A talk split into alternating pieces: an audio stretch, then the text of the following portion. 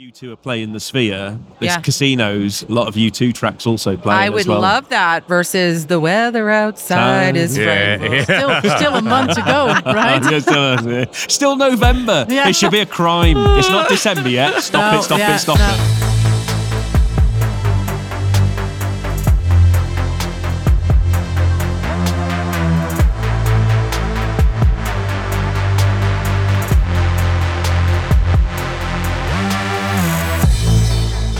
Welcome to Cloud Realities Live, a conversation show exploring the practical and exciting alternate realities that can be unleashed through cloud driven transformation. I'm Dave Chapman, I'm Sjoukje Zaal. And I'm Rob Kernahan. and we are on day two in Vegas. Um, lot going on. A lot going on. There is Dave. It's a it's a really busy event, isn't it? I mean, it's just literally people everywhere, which is are- in, in a good way. Lots of life. that's that's Lots right. of life. That's right. Although now it's number three for me. A lot more experience, know what to do. I'm savvy. I'm not as like bright lights, big city confused anymore. I know exactly where to go. No. Really? Well, Yeah, yeah, you've the secret agent routes. The secret agent routes through the co- conference. You you have demonstrated your preparedness for this, Robin, in, in multiple ways this week. Any luck with the mouse yet? Uh, uh, no, David, that's uh, that's been a bit of a, a bust for me, actually. Yeah. A disappointing moment, I feel. I, I was so confident, uh, and it's just not worked. Um, in this show, I'm delighted to say we're actually going to be joined by two guests. We're going to talk about two different sectors. We're going to talk about automotive first, and then a little later on in the show, we're going to be joined by another guest to talk about financial services. Um, but before we get to that, let's uh, introduce our guest for automotive. And I'm delighted to say we're joined by Keith Mulder, who's the partner strategy leader for AWS Automotive and Manufacturing. Keith, great to see you this morning. How are you? I'm doing wonderful. So great to see each of you, and again to be celebrating the great success here at reInvent. So yeah. Do you want to just tell everybody like a little bit about your role and a little bit about what you do? Yeah, so from an industry solutioning perspective, AWS is doubling down on helping customers with industry problems. So the partner strategy leader works with great partners like yourselves and figures out where the white spaces are to help with their specific industry solution and their need. And so that's what the partner strategy leader role does. So Uh, and we'll talk about it in a second. But I mean, automotive, what a what a sector to work in at the moment. Like, probably one of the sectors that's undergoing most digitalization and transformation in the market. I would say. It's impressive. And, and again, I think there's a lot of energy around that and then manufacturing as well. I mean, really, how do we get to what's next? And hmm. software is a big part of that. Great. Well, look, we're going to come to that in a second, and there's there's so much to talk about with automotive, but I, I I've got to raise a really important point, Rob. I, I can't help but think it's going to be at my general expense, but Actually, it's not. It's, Is it it's, not? It's it's a sad it's a sad thing, isn't it? Yeah, it is. Can you guess what I'm going to say? is this a producer incident? No, it's not a producer. It's oh well. Oh, I- sorry, no, no, yeah. Oh, You know no, what I it know is? going to say, yeah, yeah. do you know what it is? Tell us. Tell us. It's the monkey. Yeah. So we we have a, a mascot on the show, which if you've seen us live, we have a monkey that travels with us globally. It's been stolen. It's gone. Yeah. I mean, you know, like you walk in when you come in, there's security guards. You get your bag searched, but our monkey has gone. been stolen. I think somebody thought it was a freebie swag giveaway, and they've ah. gone, "Oh, I'll have that." I, Thanks. I, do, I, do, I think that's the generous take on it. but yes, I mean, it, it, it, it, I could see why that mistake might get made. But we, I, I feel a, bit, a little bereft. With that monkey's been everywhere with us. I know. All around the I world, know. all around Europe and the US. It's uh, I slept badly on it. You know, it's, it's traumatizing. Yeah. it's a Jeep thing to leave a rubber ducky on Jeeps and they collect it all around the world. Maybe that's the new thing for the monkey. Uh, you go yes. find podcasts and you bring monkeys and you just, instead of having one, you give it away. I, that's not a bad thought. That's not a bad thought. I, I thought you were going to suggest that we were going to get one of those situations where we get ransom. We get ransom texts where they're holding up the monkey with like today's newspaper in Sydney or something like that. And we're like, if you want to ever see this monkey again, No, I'll pay it forward with a monkey because then the podcast will be like, we have a monkey today. We don't know where it came from. We're not sure why. And it Yeah. could be Yeah, your just theme a that monkey starts arrives. influencing I like podcasts, that. right? I like that. You just Yeah, drop yeah, the yeah. monkey off, and then another Exactly. podcast takes care of it for a while. that is May- that's maybe the- that's the future of the monkey. Could, that could be the future. That could be. Well, look, we'll go. We'll we'll try and solve that before the end of the week. So Keith, let's get back to the let's get back to the conference and the and the serious business of announcements. So it's as usual, the last 24 hours have seen some fairly rich announcements, and I'm sure we're going to see more as as day two progresses. But what's really resonating for you at the moment? So the nice part for AWS is we can finally talk about all these great things that the teams have been working on. So one of them specifically within the automotive and manufacturing sector we're proud about is the announcement of the partnership with Qualcomm. So having an industry specific instance, having that availability and having that support BMW in their next generation vehicle, that that that's one big announcement that we're really proud of. The other one that yes, occurred yesterday is the Nvidia announcement with AWS and mm, mm. not only from the AI standpoint and the supercomputers and the work that's going on there, the most performant cloud data center that's going to be in existence. And then in addition to that, the Omniverse and the graphical workloads as we talk about manufacturing. Right. So metaverse and having that 3D visualization. So we'll have all of that capability with AWS and NVIDIA together. Right. I mean, ex- exciting stuff. Exciting stuff, and and maybe that gets us on to the the the the, f- the first major theme that I wanted to cover in the world of in the world of automotive, which is is the connected car itself. So, you know, what are you seeing in that world, and how do you think some of those announcements might uh, kind of help drive the innovation in that space? No, I mean tens of millions of cars are already connected on AWS. So that that's really the great part. But how do we make that easier and how do we make that quicker? And that's always the question. So I know IoT FleetWise is one of our services that's debuted here. We have a number of partner solutions as well, but making that so it's simpler for the OEMs and the people that consume that data to get the intelligence they need to then deliver more features. Because Yeah. at the end of the day, it's about the customer. So if I'm connecting my car, why am I doing it? And- well, I want to provide something. And that whole connected car experience really, really changed the whole way you interact with the vehicle, the types of services you get from it, but also the data and analytics that can be fed back and improve the experience and everything else. So the car, almost the experience in the car can change as you're an owner of it, as the software gets updated and the way it interacts with the you know the user. It's quite exciting. It is. Well, it, it, it- goes to that point, doesn't it? Which is the car, the car becomes almost a software platform in its own right. I mean, is it like, is it is it overstretching to say? Do you think that the car could, you know, it is almost like a, a mobile phone with wheels? That, that's the term, cell phone on wheels. So, I ah. mean, that's what people expect because, you know, back back years ago, you didn't expect your car to have that connectivity. You bought it because it looked good. You Yeah. bought it because of Yeah. those other things. Well, now people are used to their cell phone. They're used to having their apps, their personalization, and they want to use it their way. They expect the same from their car. So the consumer has adapted to that behavior, and we need to deliver that in a car. Yeah, yeah, yeah. Yeah. So on, on that on that case specifically, so where would you say we're up to in terms of delivering that vision? I mean, I, I, I can guess that certain manufacturers are, are actually quite close to that at the moment already, probably. And then where do you see, like, say, over the next twelve months, that going? Uh, Have you got like an ideal model in mind about what that might look like? Well, it's great because we're here at reInvent and we have an automotive booth in the expo floor space, and it's Right. got the brand new i8, the electric i8. Oh, yeah, yeah. And Nice. in the rear, not only do you have full massaging seats that recline like a first class airline seat, you're watching a full widescreen connectivity display, and that's all connected to the internet. So Yeah, you can get any app you want on there. So if you want to do video conferencing, if you want to watch a movie, if you want to just, I mean, that's the type of experience. So I would say today we're already seeing it, but now how much more can't we do? And, Right. and that's really the great part of it. Yeah, exactly. I, I mean, when the car actually flies, that's probably that's where I've got my marker. Do you not think that would be a new form of chaos? Although with the Las Vegas traffic at the moment, because of the Formula One, which has not been so popular in this city, That's right. is causing bedlam at the moment. So maybe the flying car is the answer. It would be awesome. It would. It would it would solve. I'm not sure though if Marcel was driving like he drove the other day, where there was a bit of a traffic incident. He's, he's kind of looking the other way now as I look at him.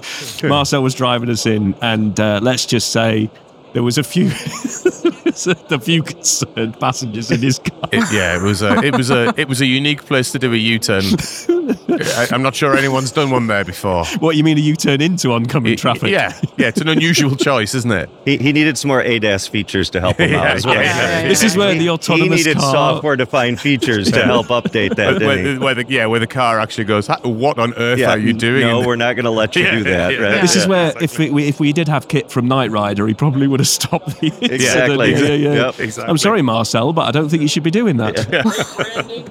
So let's move on to the second uh, big theme that we identified in the in the world of automation, and you know, no um, no prizes for originality on this, but it's perhaps one of the most important elements, which is energy transition, and and obviously, you know, post Tesla, there's been a huge move forward in terms of battery power, and you know, there's there's announcements around extended range in pretty much all of the Yeah.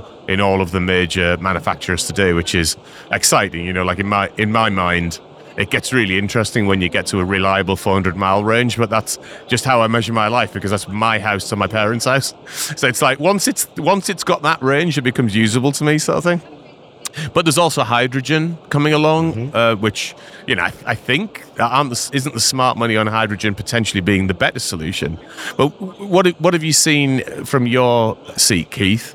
Uh, and and how optimistic are you in terms of that move to to clean energy, longer ranges, more oh, reliability happening in the in the shorter term rather than the medium term? No, I love it. And innovation's a constant, and that's what we, we all know. So charging speed is another factor. We tend to talk about range a lot, and that's because of the anxiety of I don't want to necessarily charge my car for multiple Mm, hours. Well, we're also seeing prototypes coming out where they're able to charge in minutes, you know, Oh, versus hours. that's so quite cool. that also changes the game. So Yeah. yes, range Yeah. is going to continue to be a big part of it, Yeah. and obviously density and weight play a factor in that. The consumer preference and the geography.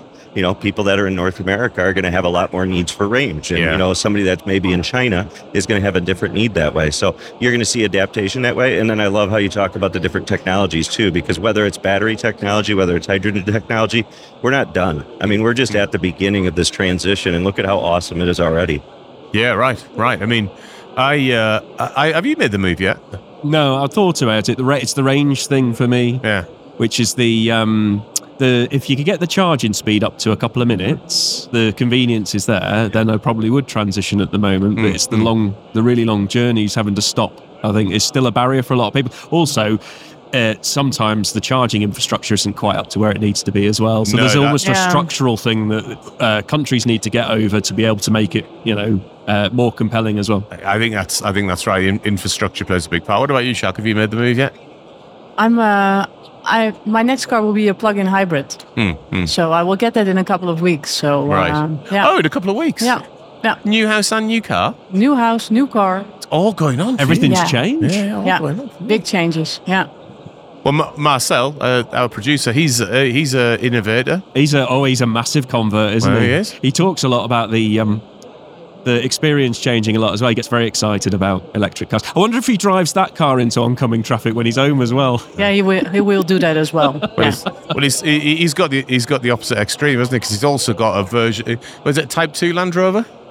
Yeah, so Type Two original Land Rover at one end of the spectrum, but you could drive that into oncoming traffic. It's a built like a tank. it? Yeah. Yeah, Nobody will want to hit them. exactly. It's indestructible.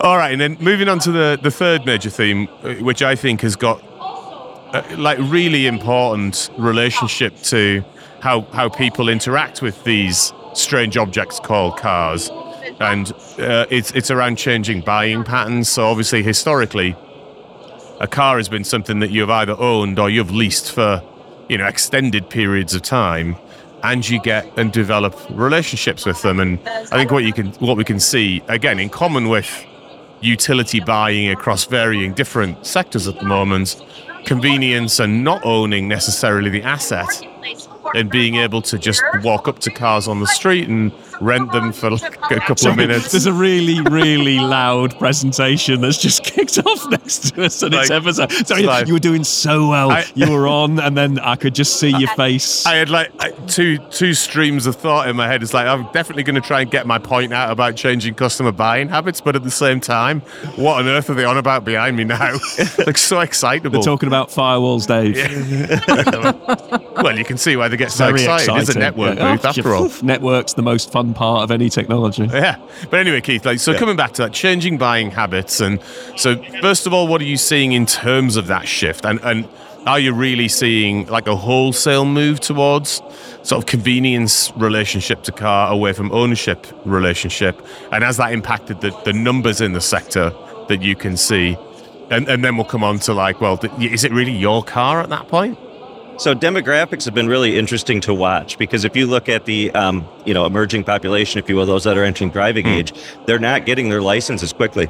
You know, it used to be when you were going to be at that age, you, you were so excited. You're like, I can't wait to actually drive a car. Well, now a lot of people are immersing themselves through technology. So Yeah, they're not yeah. necessarily having to drive to their friend's house at that age. So I think that's been one factor of Well, it. that's a good point. It's less Yeah, it's a very good emotional. point, actually. yeah, yeah. So No. is, if I can get around and where I need to, do I need to own it? Mm, And so I think you saw that coming on. Now, what what changed? I mean, sharing was a very large part of it, and we saw a lot of growth in there.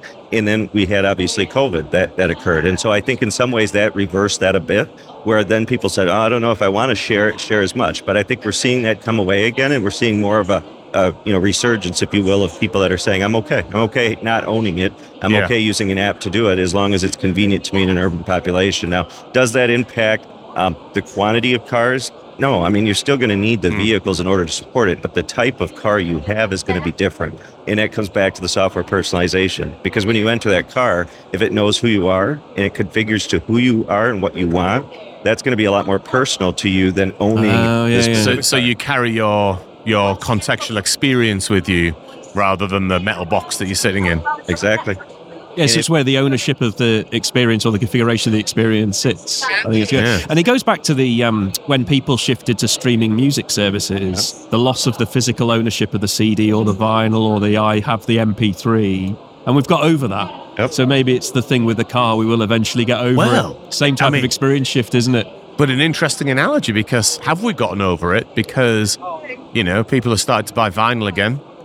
You know, people are, we were just talking the other night in the bar actually, of like the resurgence of CD and DVD is also happening. And these are formats you would think have no like intrinsic, particularly the, I can see why people like vinyl. You know, you get a big sleeve and it's like a very tactile, collectible thing. But CDs is like a, I mean, that's a, that's just a digital transport media, I know. you know. if you've got a CD, what's just have the MP3? It's like it's the same. It's the same. It's just Arguably, the. MP3 will be better quality. So you won't have the compression.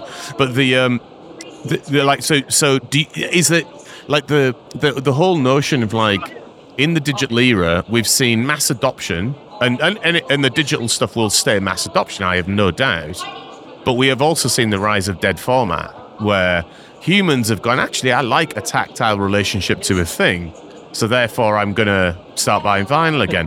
What do you What do you think, Keith? Do you think that could hold for the world of cars? Because there's classic car ownership versus kind of modern car transactional ownership. What do you, what do you think? So I think you know I remember having a CD in in, in my age where you had the anti-skip protection. So if you were Oh. out walking, Uh, you were helping for a 60 second anti-skip. I mean that's the technology side that just doesn't make it convenient. So Yeah. there's some nostalgia. I'm going to celebrate listening to vinyl because it listens well. But when I'm actually traveling, when I'm actually doing my real life, I'm going to use my digital copy. Yeah. And I think Yeah, the same yeah, thing is yeah, true. yeah, yeah, yeah. Right. So I don't think you're going to see people go backwards in that. I think you're going to see some memorabilia in regards to it. Now, one thing a car has is it defines who you are. I mean, mm-hmm. you're still mm-hmm. an image bearer with what you drive. You're asking today, are you an electric car? You have a Land Rover this generation. I mean, some of that's in your identity. And if it's all digital and it's just shared, do you still have that? So. I think there's a longer journey to ever say we're going to get away from car ownership as a whole. I think you're going to see more people though say, "Do I really want to make that expense at this stage in my life, or maybe I'll be okay sharing and, and having that." So you'll have a more balanced approach. Great. And look, brilliant discussion today. It's actually a discussion I could I could keep having. It's, pretty fascinating these uh, physical to digital shifts, particularly when it comes to the the human emotional relationship to that thing. Um, and yeah, so we'll, we will obviously keep tracking it. And uh, thanks a lot for your time talking about that today. Thank you. But now let's move on to um, other things that have happened at the conference. So Sjoukje has been keeping an eye on announcements. Yeah. Why don't you run us through a few that uh, resonated with you?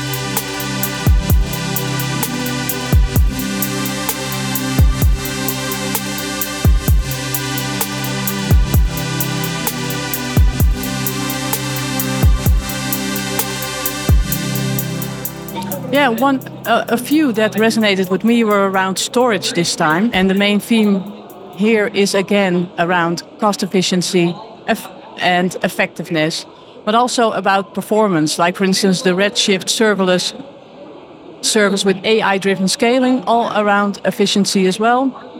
and the new Amazon S3 high performance storage classes. So all around performance, all around cost efficiency. And I think the automotive industry will benefit from these services as well, right? Very much. And Yeah. so we're looking a lot at um, HPC driven workloads. So if you just think of the simulations we can do now versus building physical products, you can do it all virtually and it's all about time to market.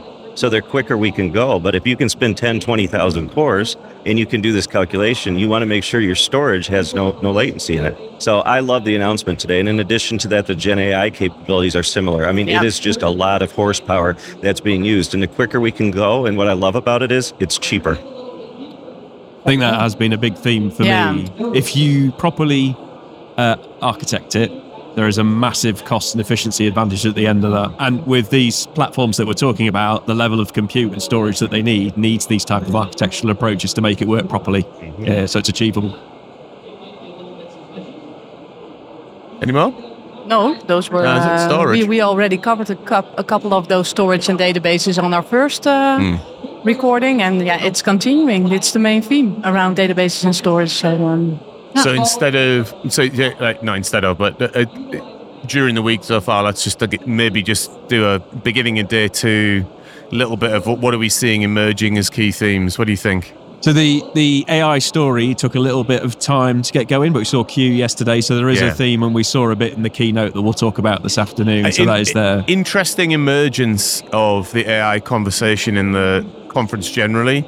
Like other conferences we've been to this year, AI has been like, you know, kind of advertised at the airport as you're arriving all the way through to then the major keynote, the first thing, you know, the first two letters that came out of people's mouths are AI. The emergence of it has been different here, Keith. What's, what's in, a, in a really interesting way, I hasten to add. What's your take on on the positioning of AI within the conversation this week? Yeah, so I, I just think from AWS's perspective, it's just great that it's so public and you can have Thanksgiving conversations with your family about AI and, and everybody's talking about it. But for AWS, it's been decades of AI and ML driven technology. So mm, to mm. us, it's more about are we solving the customer problem and what are we doing, you know, in order to accomplish that? So the announcements today just continue to reinforce. I mean, we're on multiple generations of solutions. We have multiple options to support it. Q is just another example of that. So I think instead of saying that's the only part of the conference, it's hey, that's continuing to mature just like all these other capabilities that are enabling it. And I love our sandwich approach where we talk about the three layers. We start at the infrastructure layer and we move up to the application layer. And it really is a holistic, secure, enterprise grade ready solution for AI. And that, Yeah. that's what AWS is about. and there's a there's a theme there around practicality of computing on this scale. Yeah, so we saw last year actually at last conference supermassive architecture scale. Werner Vogel announced that with that, and I think that's now bedding in, and we're seeing a next level of maturity associated with that with this one. That was good. Yeah. I think the other the other theme that, that came out this week, uh, and it was really that set the opening tone. We talked about it on yesterday's shows, which is which is the um, modernization route Yeah. to more economically viable cloud, as well as then getting all of the you know innovatory upside of being able to use the new toolkit. I, I, I thought that was like actually a really interesting way to open the And- conference. And I suppose the one thing I'm picking up at this conference is it's an integrated story because AI, great, but you need all the other things around it the foundations and the capability and the practical nature of it and the cloud native style architectures and the efficiency underpinning it when we talk about going enterprise wide scale. Yeah. At the core. So we so we seeing seeing that kind of the, the practicality, uh, an interesting positioning of modernization, and maybe some re, re-business casing around why you might might, might do modernizing and go on. But what is an expensive journey? So how do you better equip organizations to go on that journey? Great theme.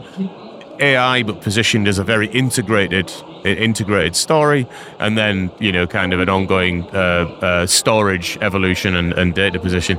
Have we missed any big themes so far for you, Keith? Uh, as as we've got you know, thirty percent into the conference. I, I love how Adam started the keynote, and I think we're hitting on it today too. This is available to everyone, and this is really what the cloud's about. Hmm. And, and I love how they started there. I mean, you imagine trying to build this infrastructure yourself for this capability. I mean, anybody from a college campus to the largest organization has the ability to use what everybody else is using. And, and now Yeah. with these very large supercomputers. So again, I just think it's a testament to where the cloud is and where it's going. And it's just beginning. I mean, there is so much more that's coming. And That's- we're excited about that. That's a very good point. The democratization has continued and doubled down on. Yeah, yeah. So that's uh, available to all. The Well, great. foundation is ready, and now you can build all those innovative solutions on top of that. Yeah, I really love that. Yeah.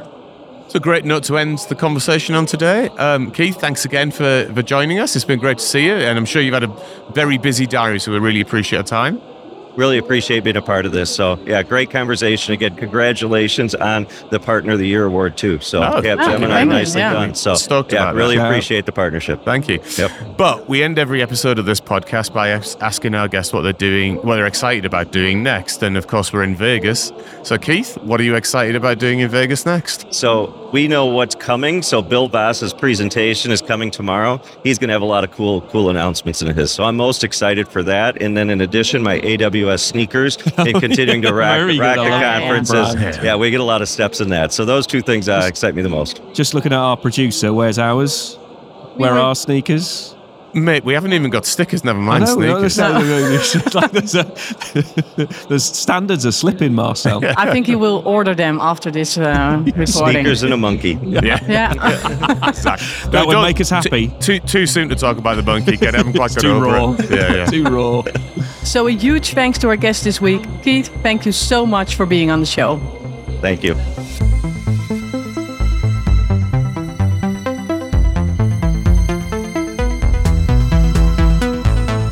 But this afternoon, I am delighted to say we have Melissa Dougherty with us, who is the uh, Director of Partner Sales for Global Financial Services at AWS.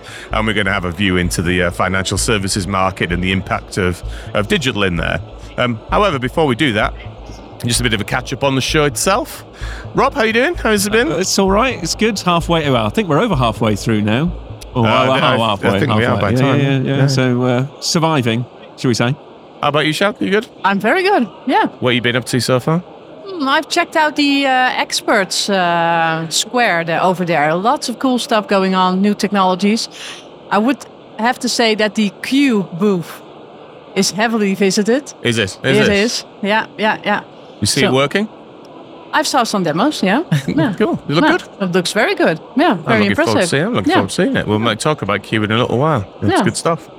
Um, but I've got a very important update on uh, on Rob's search for a mouse. Oh, And I thought what was what was particularly excellent was uh, Rob's wife's got involved in this. oh, so after, so J- Melissa, just to bring you up to speed of something that's quite unbelievable. So Rob, who is he he sets himself out as being a very prepared traveller. Oh, Let's just say, Yeah, uh, to cut a long story short, it's it's not really held together on this trip. and we've been tracking it as we've been going along the week. And and uh, one of the things that Rob's tried to do was he was like he'd left his mouse at home. And and so he comes he comes up and he goes, ah, I've left my mouse at home. I'm going to go and try and find one like as a like as a as a bit of swag. And I was like, can you get mice as swag? like I'm, I'm not sure I've ever seen people give away mice before. Anyway, he goes off incre- in- incredibly certain of himself. That hasn't gone particularly Oh, well. no. But Nope. there's a bit there's a bit of a follow up to this, which is Rob's wife. Uh, hi, Christine, if you listen to this one. Um, listened to one of the shows yesterday and and, t- and texted back and texted him and said, "I did mention when we left the house that we had time to go get to go back and get a mouse." And he, in, in his absolute confidence, said, "No, we don't need to do that. I'll pick up one as swag." hubris, Dave. Hubris, I think we call that. Yeah. So I was reminded very early on this morning that I'm an idiot. Yeah. did do you have one yet? No. I've failed miserably Yeah. to find anyone. If anybody's listening and they want to send me a free mouse, feel free. I'm up for that. Might be a bit late by then. Yeah, yeah. Well, you know. You You know. got, did you find any swag though? Uh, yeah, uh, no, it's um, lots of wheel spinny things, right? Spin the wheel, you get your swag, chocolate bars, books, all Oh, that you sort had a- of you got a Lego set? I got, I won a Lego set yesterday. Actually, I had to Oh, answer wow. four trivia questions, and I got some Lego, which I'm quite excited about. That's much better. I only have a pair of socks. No, no, you see, Yeah. Have you looked for any swag, Melissa? I have not had time to go and search for the swag. No Yeah, time. Me, me, no me time. neither. If someone said that there was a humidifier somewhere out there as swag, I would be. I would literally be out there right There is now. the next best thing though. People are doing um, branded lip balms. lip balm. Yeah, yeah, yeah. Oh. Which I thought is that's probably the best piece of Vegas A swag, I think. I've seen. Yes. Yes. That's good stuff. Anyway, talking of Vegas, shall we crack on? Yes, please do. if we could move along now, that would be lovely. Thanks for coming, though, Rob. This material's unending. Uh, right. So, Melissa, like, Yes. just tell us about the show for you so far. What's Yeah. resonated with you? You know, Sure. what have you been engaging in? So uh, this is my eighth reinvent. So um, I have been part of this uh, for quite some time, and this year is incredible. I think we've got what somewhere uh, close to seventy thousand people here this week in Vegas. It- it is noticeably busy. I It would is say. absolutely insane. So Is it, is it the biggest? It must be the it, biggest. oh, it's by far yes. Yeah, it is. yeah. It is the biggest. So, um, you know, I think for me, just getting to meet with all the partners, all the partners in one spot, um, listening to how they're innovating on AWS and Hmm. how they're solving customer problems, and just kind of cycling through those conversations. I'm getting excited about what next year is going to bring. Right, So, closing right. out 2023 looking forward to 2024 and what our partners are going to do with you know with and for our customers you know looking forward so um, and of course meeting with my coworkers that i don't get to see because we are Right. all over the globe so you know collaborating with them as well has been uh, super exciting Yeah, I mean, part. I mean, definitely part of what makes this uh, conference in particular buzz is people getting getting back together, haven't seen each other for ages, and catching up. And In 3D, always better, as I always say. Yes. Yeah, the, Yeah. The, the, the video conference, it's okay, but. dot, No, dot, right. dot. Yeah, yeah, yeah. being in person there's Yeah. nothing like it yes, there is nothing like it. And yeah, no, and I, I like uh, you know bumping into colleagues from, from old organ, you know from your old organisations, exactly like one of your colleagues Yeah. I used to work with. Yes, yeah. Uh, I would give him a shout out, but he's actually not listening to us at the moment. He's took his headphones off. To, to be fair, Dave, the way you uh, know everybody, it feels like you know about 10% of the conference. You just say, hello, who, how are you? Remember when we this dot, dot, dot? You have a remarkable network here. There's it- just Yeah. incre- every turn a corner. Oh, hello, Dave. it is it is quite a joyous thing. It's like thoroughly enjoyable. You know, it's a uh, small it's a small industry it, it, it, it feels is. really big It but it's really really is. very small And you Yeah. work in a few um, sort of organizations, and then you get, you know, with with sort of, and I mean this in a positive way, with the level of attrition that tends to happen in tech. Sure. Your network spreads like really, you know, really quickly. I love it. Yeah, I love Yeah. it. Anyhow, should we talk about your your day job and uh, Sure. and what that's like? So tell us a little bit about your day job to start with. So, uh, uh, nine years at Amazon, and uh, the last two and a half years, I have been leading a team that uh, supports our partners within global financial services. So, what that means is uh, we have 63 global financial services customers, and my team specifically supports all the partner motions for those customers. So, think across our technology partners, our systems integrators, global systems integrators. My team is responsible for partnering with those organizations and bringing solutions to our customers. Right. Amazing. So you must be right at the heart of what I think Amazon referred to as the power of three. Yes. Want to just tell us a little bit about that and, and maybe like why that's Yeah. important? So this is, um, you know, this is the power of three for us has really been sort of an evolution. So thinking back nine years ago, hyper focused on selling our native services. You know, that's what it was all about, consuming on our platform. Within the last couple of years, that's really sort of transitioned to being more, you know, think about it from a Lego perspective, right? Hmm. You've got our native services, and then you have our ISV or technology partner solutions that build upon that.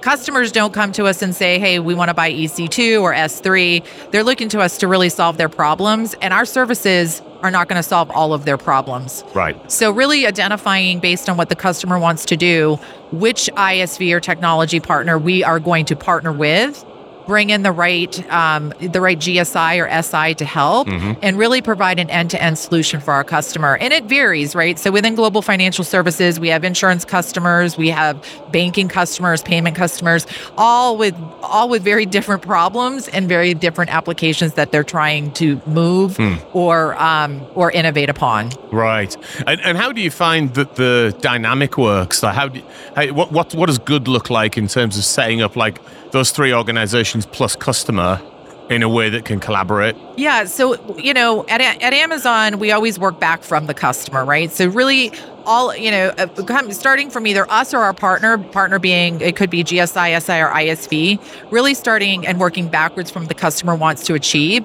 And then the three of us sitting at the table, you know, working with the customer on mapping out what does that solution actually look like. Customers are very overwhelmed, especially when you look at anything that's maybe in the data space. So many partners that you can use in the data space. The customers are like, which one do I use? Where do I go? How do I do this? So when you have various parties or various partners sitting at the table, it really helps the customers conceptualize really what the solution is going to look like, Mm-hmm. you know, when it's done. Yeah, and I, I think there's a nice part about, you know, just like the more brains and perspectives you get in the room, the better the output, right? The better the solution. It is. And today, and, and consequently, all week, we've been almost every single meeting I have been in, this topic has come up Right. with every single partner I have met with and customer. I think if you look at the sector, and we've heard over the last 12 months, uh, the sovereign story come become a lot stronger with AWS, and financial services is a heavily regulated Right. industry. I'd be interested to get your viewpoint on Yeah. how you're rising to meet the challenge of the regulator and br- Sure. bringing that security and risk profile to the solutions of this power of three. Yeah, so we've got um, a dedicated team uh, for global financial services that that this is all they do. For the last six years, this team is being built out to really address this in two ways.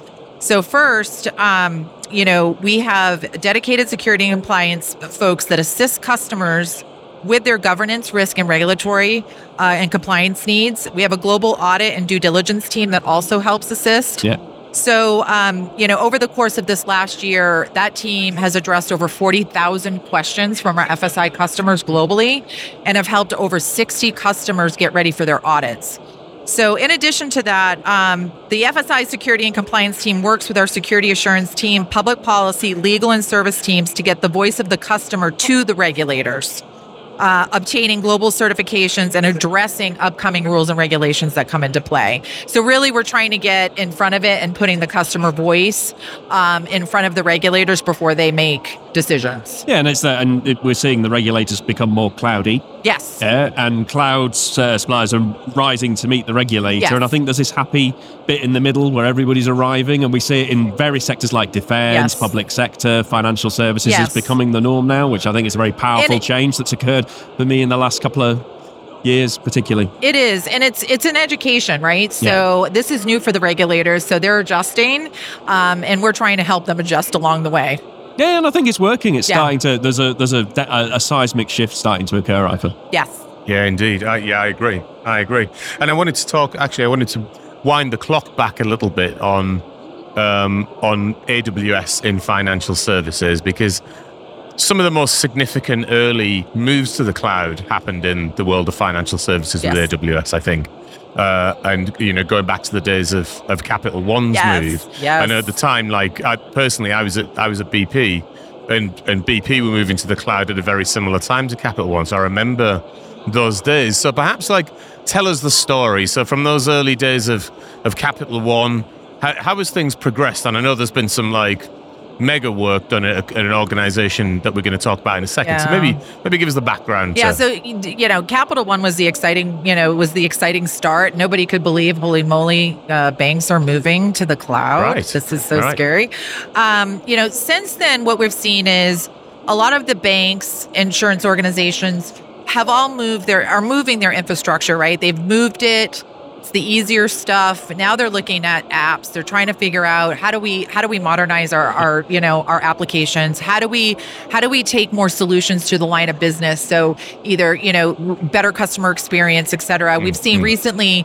Um, companies like Nasdaq, and this Nasdaq has been mentioned several times over the course of this Right. week, um, successfully uh, moved their core trading system of um, Nasdaq MRX to AWS. wow. Um, it's one of six U.S. exchange uh, options uh, exchanges that are going. We've already done five, and I think outside of U.S. we've got about twenty more to move. I mean that that must have been extraordinary in terms of the latency challenges you would have thought. Oh yeah, definitely. We co-designed uh, the ultra low latency edge computing system for capital markets all across. Right. Nasdaq and AWS are changing what's possible for capital markets. This move is is it, it's a pioneer. Correct? Yeah, right. um, with the migration of MRX to, to AWS, enabling NASDAQ clients to easily and seamlessly transact billions of dollars each and every day.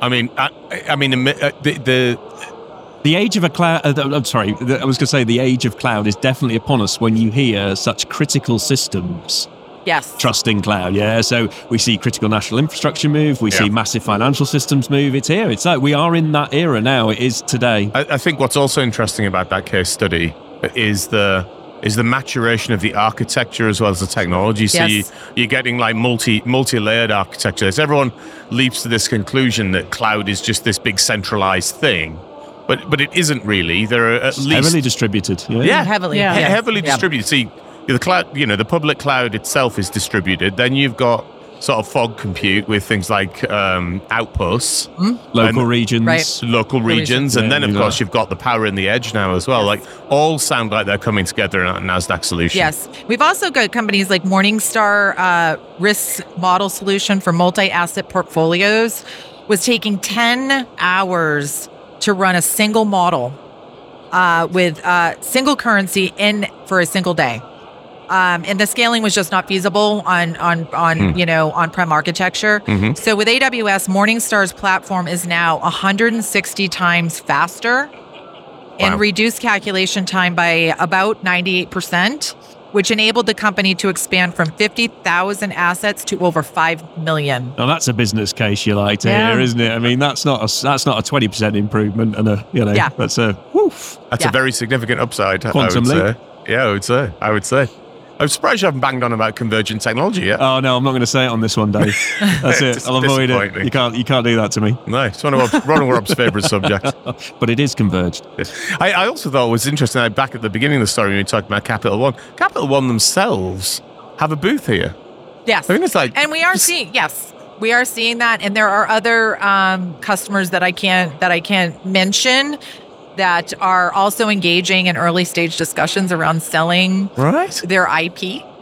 I mean, it's quite something. So I'm gonna Yeah. I'm gonna go and have a look at the Capital One booth. I haven't made it over there yet, but Yeah. it's really it's really fascinating that they've got a booth at a tech conference. Well, if you've if, if you've got an approach and a technology stack that works and is proven on Yeah. scale, and you're a bank that hasn't, Right. it's a how do I leapfrog?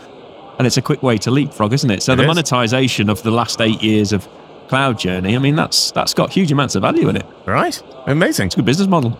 It, it, it Become uh, the supplier of the bank to the banks. incredible. Yeah. Of course, one of the biggest challenges of uh, a financial sector itself is legacy and legacy modernization. And Sjoukje, I think there has been uh, announcements around legacy modernization.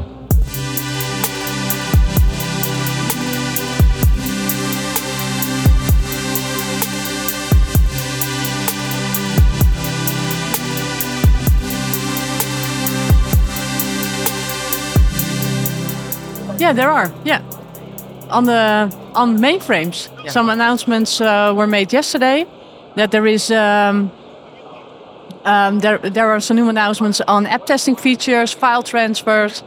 So, um, good que- a question for you: Do you say migrate or start over Oh, for mainframe gosh. applications? Yeah, so I think uh, it's not it's not uh, migrate all at once. It's migrate pieces and parts at a time. Yeah. So that's what I'm finding uh, our partners are doing. They're engaging with customers not to do full mainframe migrations, but by taking taking the mainframe apart and moving pieces that are not going to kill their business. yeah. No, I mean, I, I, I mean that that makes total sense to me. I, I, I also think I, I really wonder whether AI is is going to be the thing that really substantially deals with mainframe modernization. That that could be.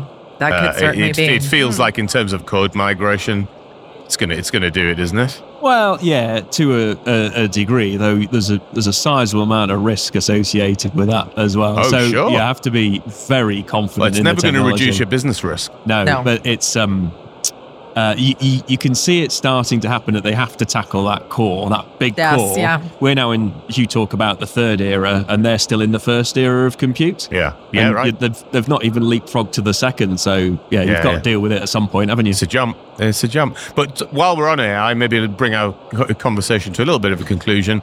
Um, AI in financial services. what, Oh, are you, what, are you, what are you seeing? So, our use cases really span across two dimensions. Um, one is, you know, improving the internal and external customer experience, and number two is increasing uh, knowledge and worker efficiency. So, when we're talking to our customers, they're dabbling in this more, I think, internally facing to see, you know, how this is going to work. Um, you know, we do have a, a, public case study out right now when NatWest um, is using machine learning and data analytics to engage um, and personalize messaging for its large customer base of about 20 million. So essentially, um, they've successfully deployed 100 machine learning models using SageMaker with the goal of having thousands in the next two years. So essentially, the the impact of the personalized messaging approach has been pretty significant, including saving customers in poor neighborhoods half a million pounds in ATM fees within six months, reducing fraud, um, and enhancing overall customer well-being. So essentially, what they were seeing was um, ATM fees were so in poor neighborhoods where there were ATMs folks were using an ATM mm, machine mm. and getting charged, you know, pretty exorbitant yeah, fees. Yeah, yeah, yeah.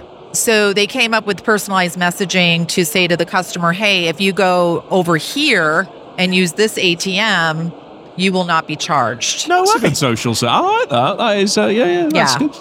Although I do feel that financial services, because they they're so focused on competitive advantage, because it is a very fierce market yes. and sector that they're going to be again like they were the pioneers of cloud and they yeah. went in with big systems they're probably going to be the pioneers in ai and ml yes. as well because they'll get the edge and yes. when they see the edge they'll exploit it because that's the the nature of the sector isn't yes, it yes it sure is yeah totally agree Brilliant. Look, well, on that note, thank you very much, Melissa, for that uh, for that uh, insight into what's going on. Uh, I, I, I, particularly like the Power of Three model. I think there's something uh, there's something really there's some something really useful about yeah, it. I think we'll see more of that, a lot more of that in 2024. Looking forward to it. Yeah. So before we wrap up, Sjoukje, other other announcements since we last talked? Yeah, a few. One on secure cloud, or several on secure cloud. More than 65 new controls on data sovereignty. Yeah. So very good. High performance computing updates, memory intensive workloads updates, serverless performance and scaling updates so, and also for databases and coding features. Hmm. So that's it. Cool. Yeah. So, like a lot of a lot of underlying performance performance, and functional upgrades, control, security, mm. meeting the, you know, we've seen a lot of sovereignty challenges yeah. coming to, or answers to sovereignty ch- challenges, and they're just being announced again and again. Mm. Yeah, which and cost reduction, cost, ongoing yeah. cost reduction. Yeah. Yeah, that c- continues that theme of sort of the practical enhancements that are dealing with some of the practical stuff as well as the sort of more top of stack, you know, sexy stuff.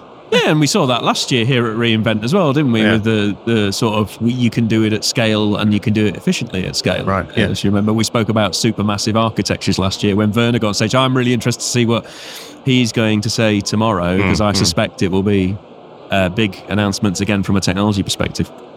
Looking forward to that. Yes, me Brilliant. too. Well, Melissa, thanks again for spending some time with us this afternoon in what I'm sure is an incredibly busy diary. Oh, for sure, y- never ending. No, never ending. but before we before we let you go, we end every episode of the show by asking our guests what they're excited about doing next. And since we're in Vegas, Melissa, what you're excited about doing next in Vegas? Oh gosh, I'm excited honestly about going home. Yeah, amen. I'm with and, you there. And that Almost rises there. rises steadily throughout the week, doesn't yeah, it? Yeah. yeah. The will to want to, oh, yeah. to go. I mean, I love it. I love it here. I love it with my customers, but man, it is a week. It is a week. It is a week. You know, wear good shoes, flat shoes. It, well, good luck getting through to the end of it. We're, we're halfway there. We're almost exactly at the halfway mark, yes. I think. So, you know, the end is in sight. Yes. So a huge thanks to our guest this week, Melissa. Thank you so much for being on the show. Thanks also to our sound and editing wizards, Ben and Louis, our jet lag producer, Marcel, and of course to all of our listeners. We're on LinkedIn and X, Dave Chapman, Rob Kernahan, and Sjoukje Zaal. Feel free to follow or connect with us, and please get in touch if you have any comments or ideas for the show. And of course, if you haven't already done that, rate and subscribe to our podcast. See you back in the AWS reality soon.